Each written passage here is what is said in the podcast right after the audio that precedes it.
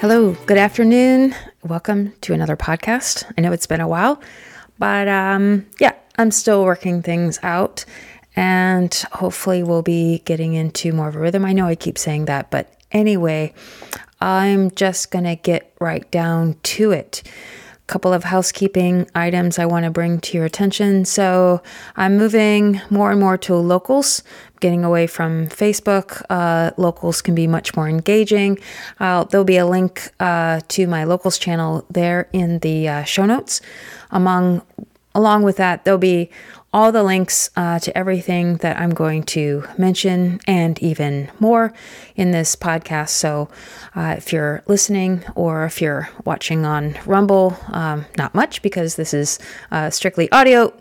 Anyway, it'll all be there. And I do look forward to hearing from you about this podcast and about some future topics. Feel free to suggest. I'm going to be talking today about another round of human trafficking, global slavery, climate change, and the Sustainable Development Goals. But I'm going to be moving away from this and get more into some more direct issues about human trafficking. But there's just been so much more about this in the news lately. I've been listening to couple more podcasts, reading a couple more books since I produced the last podcast about this topic. I don't want to continue to beat this into the ground, but I do think it's important because I'm seeing a trend and I want you to be aware of it. And part of what I'm trying to do here is to also help you see trends in the bigger world and maybe in the sector where you live, where you're seeing just some changes, maybe incremental, maybe larger than incremental, about the way that society is beginning to talk about things and the things that are being accepted and the rubrics that are being suggested and that are laying down, and that I am not liking the direction that this is going. And so maybe you don't either. But this is what I'm going to talk about today. And I'd like to hear what you think about it, whether you're saying, whether you agree, whether you don't. It's pretty controversial. Of course, climate change is always controversial. It doesn't have to be, but it is. We should be having honest conversations about all of this. Climate change is science, but it's not. So at any rate, I'm going to be suggesting some different perspectives to think about climate change in general, but also looking at the intersection between the climate change and human trafficking, modern slavery sector. So I'm not producing this podcast to be anti-environment. I mean, there's no... The people who would take sort of my perspective on these things that I agree with are, we love the outdoors. We advocate good stewardship of our planet and all the things in it. There's plenty of pollution and littering, and I hate that. Climate change is real. I mean, we live in a planet that's, so old. And there are changes. There are ice ages and there are heat waves in the whole climate. I'm not just talking about weather, but I'm talking about climate. And so I just don't believe that it's the emergency crisis that the doomsayers are yelling about. In fact, they've been yelling about this for 50 years and nothing that they've said is true. I'm going to point out some of those holes also, but it's... but a lot of this rhetoric is about that climate change is the emergency. Well, it is something to talk about, but it's not more important than caring for humans. In fact, what I'm going to suggest to you today is that human flourishing and destruction of the planet are not mutually exclusive. The two are actually synergistic. If you understand what some of the people I'll be introducing in this podcast are saying and what I'll be getting to. So my main concern for recording this is that stopping human trafficking, I predict, will now be another emergency reason to implement drastic climate change policies that will likely do nothing real about stopping human trafficking and actually probably won't do anything real to stop climate change. But now that climate change is causing human trafficking, it is in the interest of everyone, because who can be against slavery?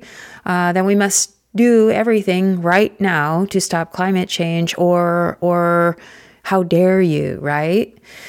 So much of the climate change activism is being driven by misanthropic, Malthusian-minded people who actually do not care much for humans in general, or at least most humans. They approve of themselves, of course, their families, and are okay saying they are the arbiters of who should be among the privileged billion people they think that should be left on the earth that the world can sustain. And one of those is Paul Ehrlich, who wrote The Population Bomb in 1968, and whatever he said back in the late 60s, early 70s hasn't come true, so I don't think we should be continuing to listen to him, like on his recent interview on 60 Minutes.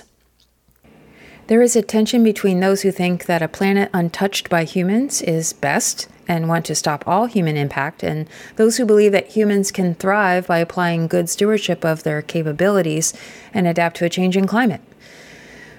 As I mentioned before, the climate change alarmists have been wrong for at least 50 years, probably more. And much of the catastrophizing about the climate crisis cannot be backed up by scientific inquiry. Yet, most of the media is ignoring it. As Bjorn Lomborg has said in an article in the Wall Street Journal, is that the result is that the public is denied access to accurate data and open debate about these very important topics. Ridiculous points on one side are left standing, while so-called fact-checking censors inconvenient truths. If we're to make good climate policy, voters need a full picture of the facts.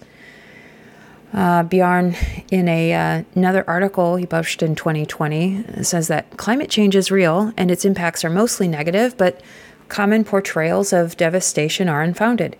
Scenarios set under the UN Climate Panel, IPCC, show human welfare will likely increase 450% of today's welfare over the 21st century.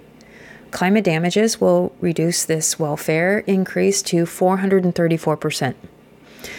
Arguments for devastation typically claim that extreme weather, like droughts, floods, wildfires, and hurricanes, is already worsening because of climate change. This is mostly misleading and inconsistent with the IPCC literature. For instance, the IPCC finds no trend for global hurricane frequency and has low confidence in attribution of changes to human activity. While the U.S. has not seen an increase in landfalling hurricanes since 1900. Global death risk from extreme weather has declined 99% over 100 years, and global costs have declined 26% over the last 28 years. Also, he adds in the same article, is that arguments for devastation typically ignore adaptation, which will reduce vulnerability dramatically, while climate change research suggests that fewer but stronger future hurricanes will increase damages. This effect will be countered by richer and more resilient societies.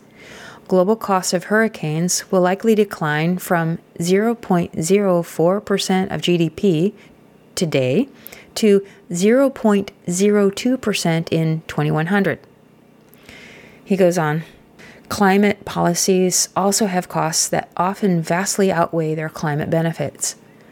The Paris Agreement, if fully implemented, will cost $819 to $1,890 billion per year in 2020, yet will reduce emissions by just 1% of what is needed to limit average global temperature rise to 1.5 degrees Celsius.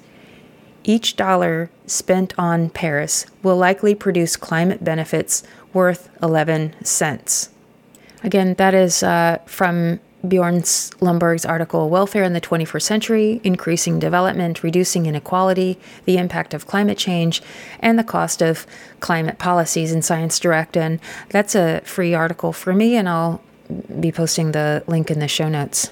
What I mean, it's free for me, so probably free for you, since I don't have access. Lomborg also wrote a fantastic book called False Alarm, How Climate Change Panic Costs Us Trillions, Hurts the Poor, and Fails to Fix the the planet. And so I highly recommend that you get this from Basic Books. Again, a link to that will be in the show notes.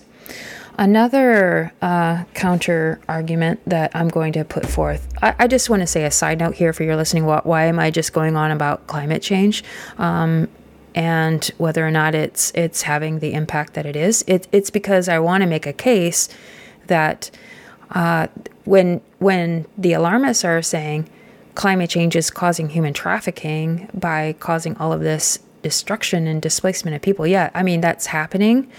But I want to put it in perspective about what the reality is on the whole planet, because we are being led to believe that what's happening on a small scale is the majority of what's happening. It's just, like I said before, all this sensational catastrophizing and making something more about what it isn't to get a particular narrative and agenda forward. And so, as I was alluding to before, there's another case to be made by Alex Epstein. He wrote the book Fossil Future. Again, the subtitle is Why Global Human Flourishing Requires More Oil, Coal, and Natural Gas, Not Less. Okay, yeah, you can't get more controversial than that. But I'm just going to outline some of the basic premises of this book, is that he says that fossil fuels have advantages as well as disadvantages, okay? But the disadvantages have been the only points expressed in the mainstream media. But the summary of this book is 5 basic points. 1, human flourishing requires cost-effective energy.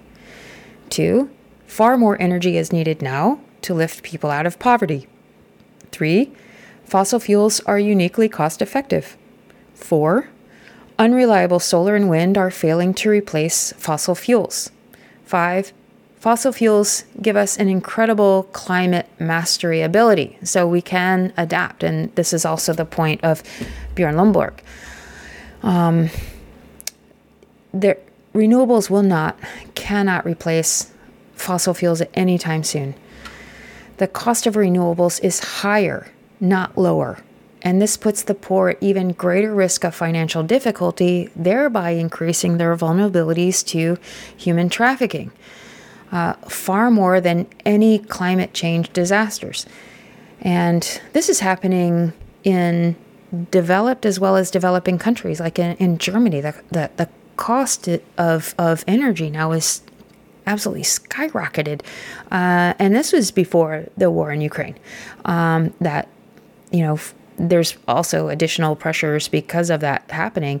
But the cost of renewals that have to be heavily subsidized by the government is continuing to cost people and poor people more money, thereby making them more vulnerable. Basically, people need energy to live and to thrive. And climate change is far from the world's priorities because they're too poor to care. Only the elite, the rich, even the middle class in developed nations can afford to care. We can afford to make certain choices. We can afford to do something and to offset their carbon emissions, or to be more efficient and to care about picking up our trash and things like that. So thriving people care more about their environment and have more resources to live cleaner and more sustainable lives. But there's a trending surge of blaming climate change for human trafficking, when actually I'm proposing that it's a lot of the policies and that's driving poverty, that's driving people to move, that's driving people to not be able to thrive and make choices for energy. And the energy, the less dense energy of fossil fuel will not enable people to, quote unquote, the myth of leapfrogging fossil fuels. It's just simply not going to happen. And Alex Epstein, in that book, Fossil Future, as well as Bjorn Lomborg, as well as Michael Schellenberger in his book, Apocalypse Never, outline to some great degree. But stopping human trafficking will be a reason to speed up implementation of climate change policies, because people are dying and we cannot wait on science, or it is the speed of science. And the issue is complex for sure. And it's because it is complex, it is easier to just oversimplify it. There's a video by Freedom Fund. There's a link, YouTube. I think it's about 10 minutes long or something. And they explain, climate change is complicated and human trafficking is complicated, but climate change is causing human trafficking because of all the disasters, which is being proven even by, I just mentioned, the IPCC, that it's proven not to be true. So interesting, I made a comment linking my first podcast about climate change to the YouTube video. And when I went to find the link again, I noticed that my comment had been scrubbed. So I posted another comment and stating that there seems to be no room for a healthy discussion about this topic on this platform. I said that you admitted that this is a complex topic, and yet you won't allow for any nuance that suggests there might be more than one aspect to the link between slavery and climate change. I know that because you already removed my comment with a link to my podcast on the topic, so I'm conveniently reposting it here. And when I went to check today, a week later, this second comment was scrubbed. So, no, it's settled. We can't really talk about. We must have this. It is linked. The mining industry, for example, which supplies metals for electronic components and batteries for electric vehicles, is notorious for using slave labor, largely due to supply and demand and a lack of real oversight, because these minerals are largely mined in places like Africa, and where there hasn't been a lot of development and a lot of oversight. I'm not saying that Africa is more corrupt than other countries. It just happens to be that this is where it's happening. Mining, the thing is, this mining of these minerals is not a new thing, but the drive to massively, rapidly increase yields and the race to capture control of these deposits is relatively new, at least since we've been discussing slavery in earnest over the last couple of days. But the Davos elites, who probably own all this land, or these companies, aren't even ensuring that their products are not slave-free. These industries are growing up together, the mineral mining with the electronics. They can't say they never knew about it. Like, it's just we can't do anything about these areas in Africa, and we don't know. It's so remote, and I don't think there's any excuse. Put your money where their mouth is. And really, the growing demand is fueled by, yes, us, the consumer, but these people are also driving the demand, and their companies can do something about it. Now, I'm going to get to the supply chain a little bit later, but it's growing up together, and what was happening before is just being allowed to continue with impunity. Another industry is also the fishing industry, which I have direct contact with. When I worked in Thailand, I was working with fishermen who had been trafficked literally for years, sometimes up to 10 years, enslaved on boats and from boat to boat and being dropped off on some island. And so these shipping companies and boats would get busted, not for having illegal slave labor on board, because a lot of time that just wasn't a priority, or they would dump their workers off on an island, literally. They would get busted for the environmental aspect of it, for fishing in illegal waters, or getting fish that were illegal to catch, or for whatever reason. And then the slavery would be found incidentally. Again, that's not specific about climate change, but it is related to. It is an example of how slavery and environmental destruction and and poor stewardship of our planet and resources go hand in hand, because these nefarious actors don't really care whether they're killing people or destroying the environment. So this is a segue into discussing the book Blood and Earth by Kevin Bales. Now, Kevin Bales wrote Disposable People, and I think that is the first book I ever read about slavery. I think it was published in 1999. Really fantastic. It inspired me to do something about it. I was just appalled. I could see what was going on the Thai-Burma border, and now it was a global thing, and it's a thing, and I've got to do something about it. So it's very inspiring. So now, because I'm really interested in this topic about the climate change and slavery and all of this. So his book, I don't know if it's latest. Anyway, it was published in 2016, Blood and Earth, also a link in the show notes, of course, is looking directly at this topic. And so I'm going to be discussing, so I'll take one excerpt he has on the Scientific American website about shrimp. And so you can look at that, so you don't have to read the whole book. It's not very long. It's a pretty easy read if you want to tolerate it, but I'm going to do a summary of it here. But basically he takes the really alarmist perspective about climate change, about the only way to deal with climate change is to reduce emissions.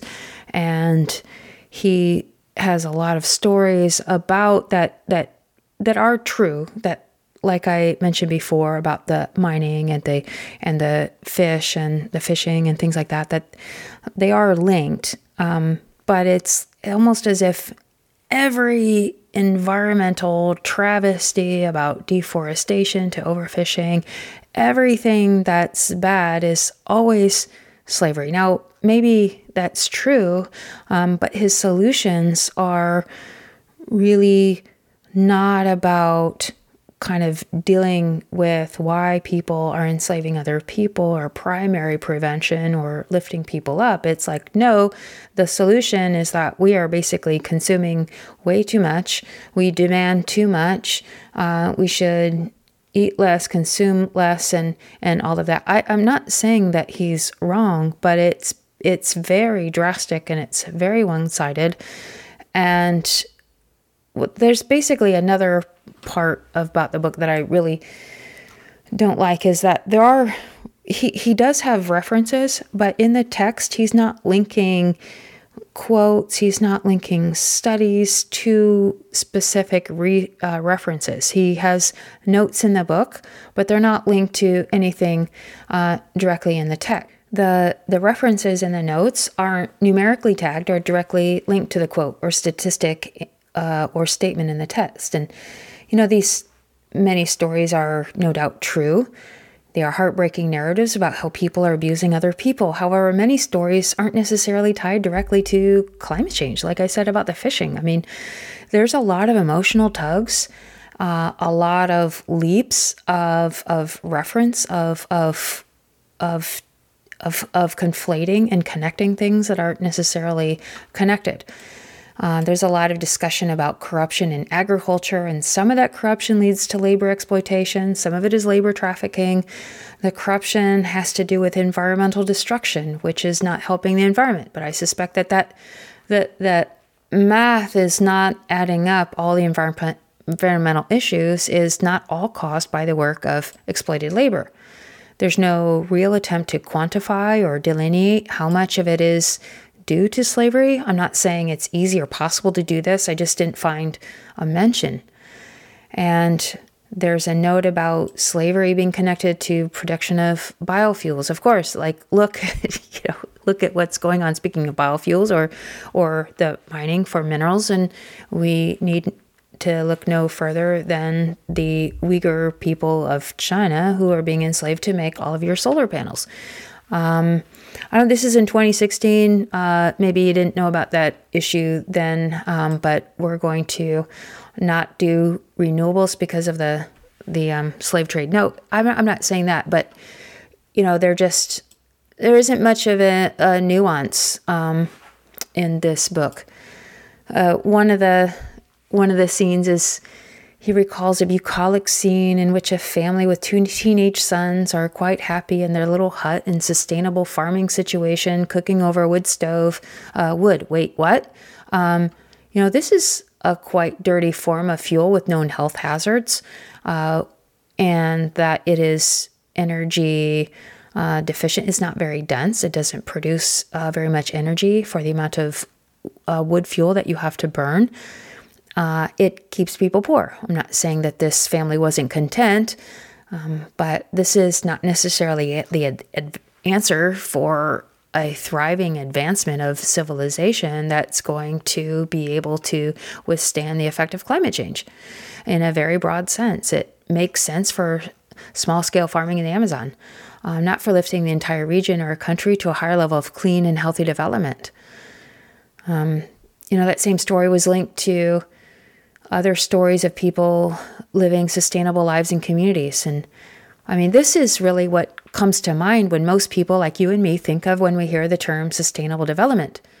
However, the locally based, independent, and basically free people picture is not necessarily what is in the minds of Klaus Schwab and other elite people pushing for the SDGs or the Sustainable Development Goals. But I am ahead of myself with that comment. Back to this article that you can read for free in Scientific American about the shrimp farms. He describes and connects mangrove destruction in Bangladesh and lives lost in a cyclone, and describes and connects mangrove destruction and shrimp farms, then connects shrimp farms with slavery. And then, of course, cyclones with more enslavement and more destruction of inland forests, which then cause extinction of animals. So these, I think, we can make the connection in our mind, but there's not a single reference to a study that he lists anyway in the article. There's no references in this article, and then so there's other questions that I ask here. And so, how do we keep the poor from being vulnerable? He paints this really bleak picture, and it's terrible. But are all the shrimp farms all enslaved?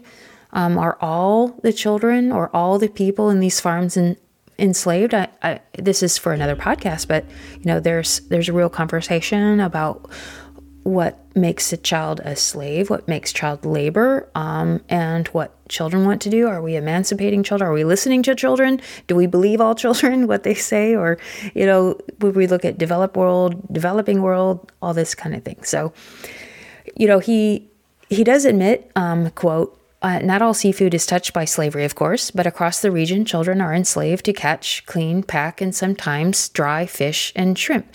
So yes, it's true. But he makes this comment, yes, of course, not all of it is slavery, but I'm going to help you believe that it is. But I'm also wondering, why does it have to be all or nothing? Is it all lose-lose situation, or do we have any solutions that are win-win? Is it always just reduce demand, eat fewer shrimp?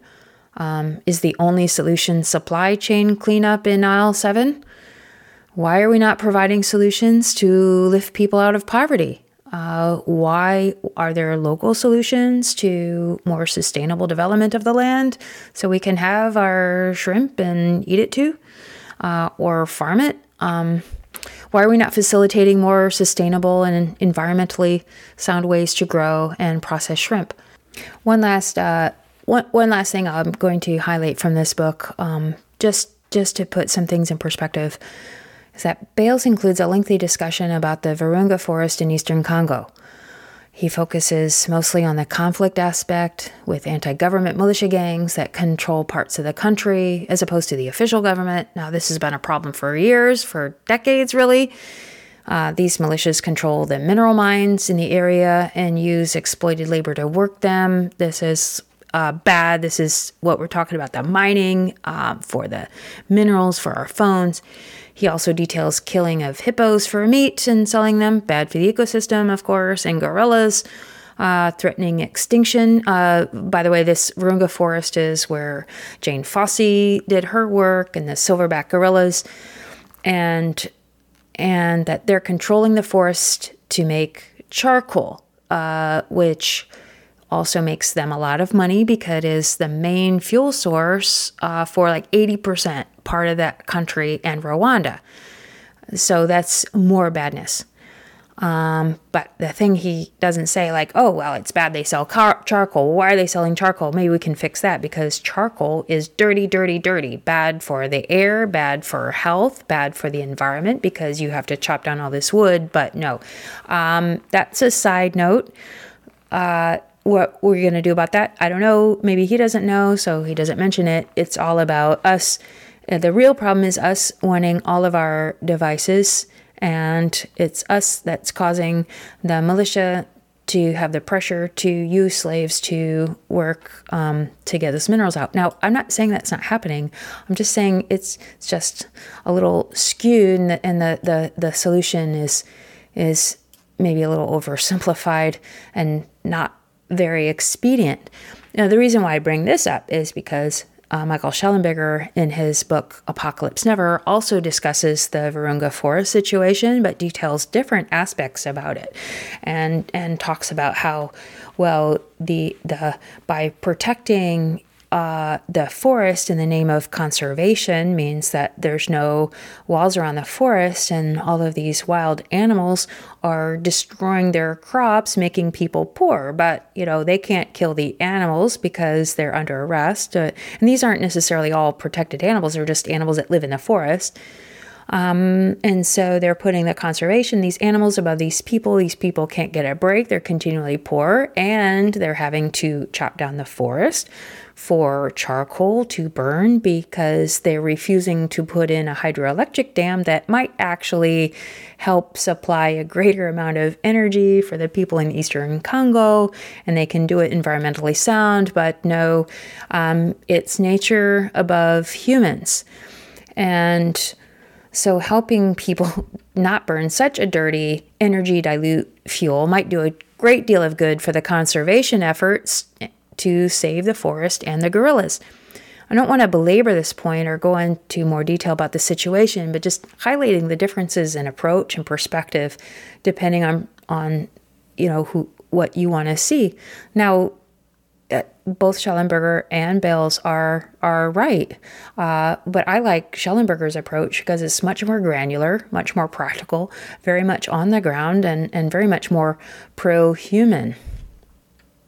Can we do better to protect the poor from natural disasters? Of course. For example, the Netherlands has been working with Bangladesh to improve and adapt their seaside to protect against flooding, for example. And human flourishing leads to more adapting. Making up all of us poor won't help. All the ships can rise in the sea, but ships are bigger and some rise faster. But that's okay, because we're all going to rise. And just finally, a note about the book is that Bales does describe at length the supply chain problems and challenges in tackling and tracking slavery through them. It's easy for companies to sign assurances that according to their best knowledge, their products are free of slavery, but they in fact don't really know, and this will not change. And this segues into a brief discussion about the Sustainable Development Goals, or SDG. For the supply chain policies and requirements will likely be too much of a burden for small companies in developing nations who are, in fact, clean and pure, but can't afford the cost of going through the red tape and getting the official organizations to approve them. Free trade in organic products already face the same challenges. So this actually reduces sustainable, locally owned and operated businesses that exist to help stabilize their communities. And Bales does propose carbon credits as a good way, maybe one of the only ways, to reduce carbon emissions. But as I get to in very short order, that this is problematic. A lot of these climate policies are now designed around the Sustainable Development Goals, or SDGs, also link in the notes. And these are primarily outlined in Goal 7, which is about energy, and 8, which is about not trafficking people, not abusing people. There's actually, 17 goals? I encourage you to look at it. I'll posted one of the articles that I learned that I read recently. A couple podcasts and article are listed on the Unlimited Hangout website. The links are in the show notes. I strongly encourage you to go there, and you will learn way more than I can get to here. So, but the Sustainable Development Goals are supposed to be achieved by 2030. They are anything but sustainable. They're only sustainable for the elite, basically. The bottom line is that the policies and interventions being proposed will only lead to more enslavement. And the alleged purpose of the United Nations Sustainable Development Goal 7 is to ensure affordable, reliable, sustainable, and modern energy for all. But as Whitney Webb and Ian Davis outline in their article, is that the real impacts of its implementation is far from that, and that the renewable energy is neither renewable nor sustainable. This is not new. This is what we've talked about with Epstein and Lomborg and Schellenberger also, and that the energy transition is only making the problem of energy poverty worse. For despite their claims, they make basically, in their journalism, they uncover that the SDG, or the people writing these, are such as the Davos elites, Klaus Schwab. They actually make no real commitment to ensure access to affordable, reliable, sustainable, and modern energy for all. It's not for all. It's just we're going to change our energy transition, but they don't promise that it will be better for everyone. And that climate change is seen, I'm quoting, not just an environmental problem, but as a serious financial and economic social problem. Fiscal space, quote unquote, must be engineered to finance the policy coordination and policy coherence needed to avert the prophesied disaster. In other words, economic, financial, and monetary crises will hardly be absent in the world of sustainable development. In other words, that the rationale outlined above will likely be used to justify such crises. So this is the model envisioned by UN and its multi-stakeholder partners. Those behind the SDGs, the end justify the mean. That means we will reduce emissions. We will have energy transition to clean energy. It will produce hardship. People will die. It will be difficult. But as long as it is committed in the name of sustainability. Now, what Whitney Webb goes on to talk more about is that it's not sustainable for everyone. It's only sustainable for the elite. I just want to make this point again. The documents and related reports to the SDGs admit that economic crises are expected in the process of sustainable development. The ends will justify the means in the circular reasoning of the World Economic Forum, or WEF, elites. Destruction of society, that's you and me, may be necessary in order to protect us from something worse.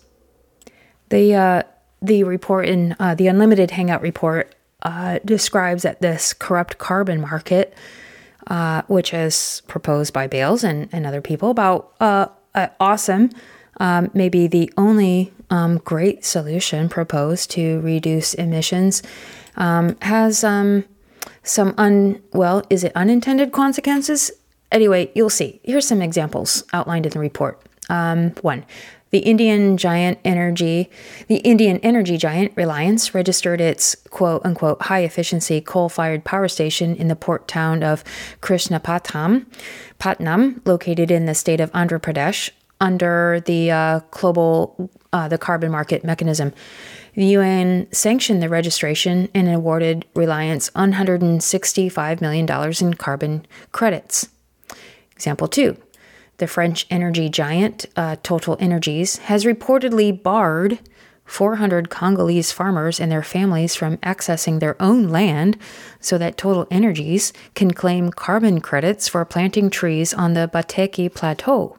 This will allow Total Energies to quote-unquote offset without actually reducing its CO2 emissions by the equivalent amount. The lives of the Congolese farmers and their families are seemingly irrelevant. One of the affected farmers, Clarissa Luba Parfait, said that, from the farmer's perspective, the objective appeared to be to kill us, to send us back to being slaves again like in the past.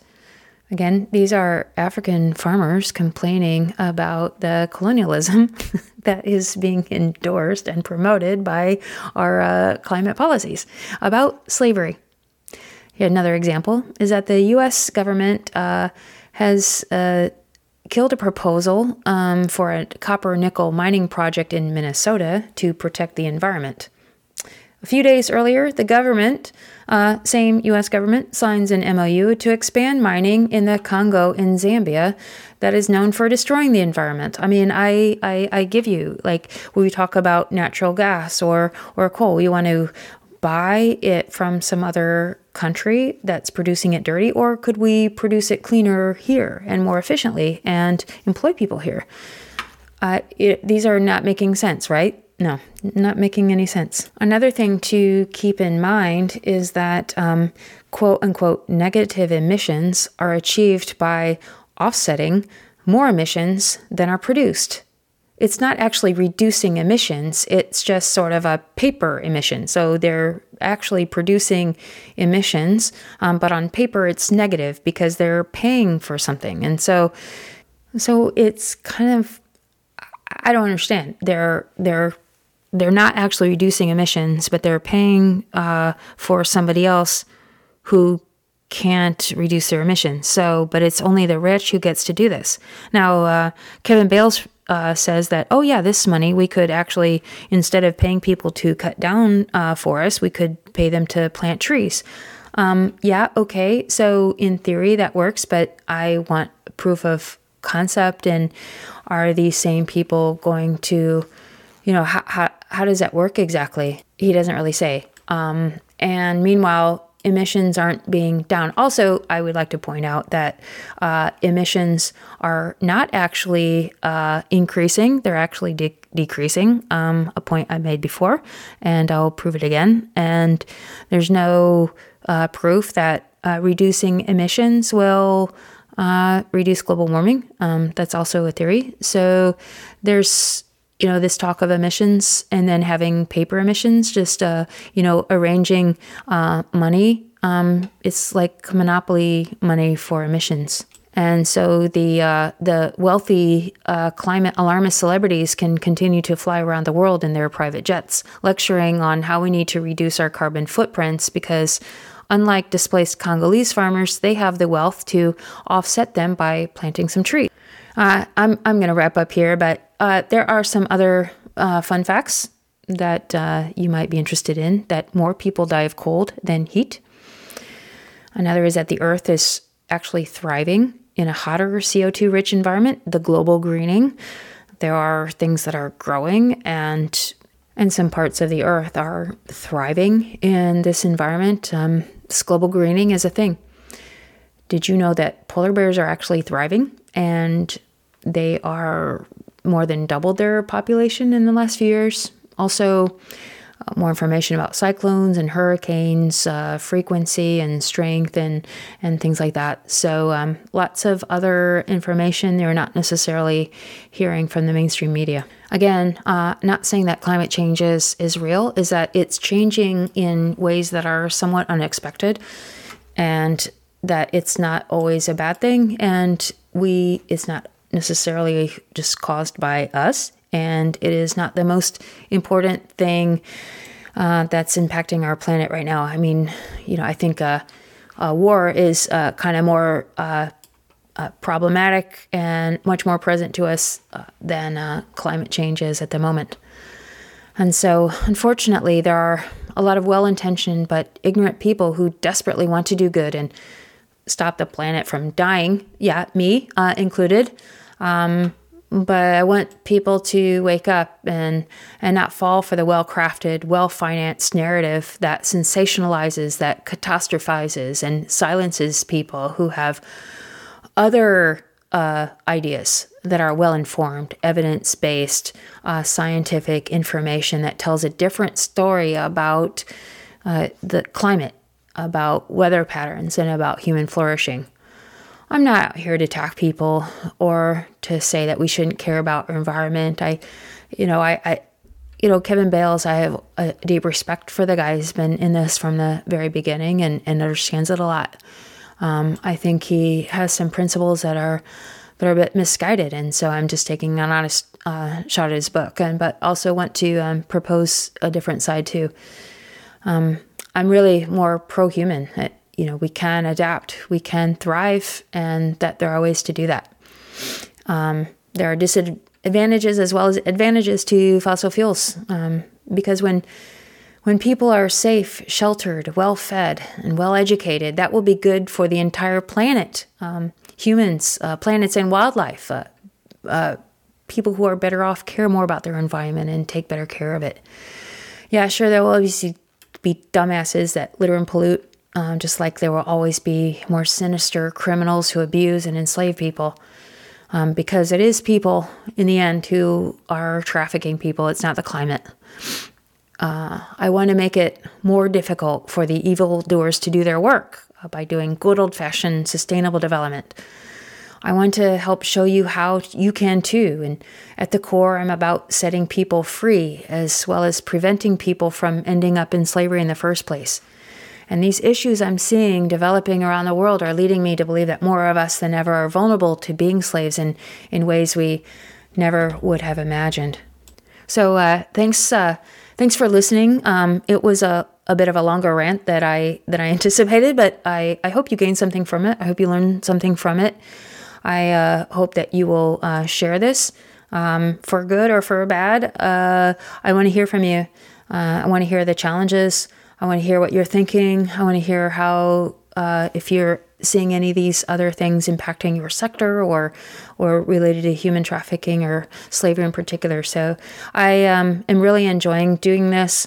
I'm doing this for you. I'm doing this for me. I've something to say and bring a different light to it. So anyway, it's great.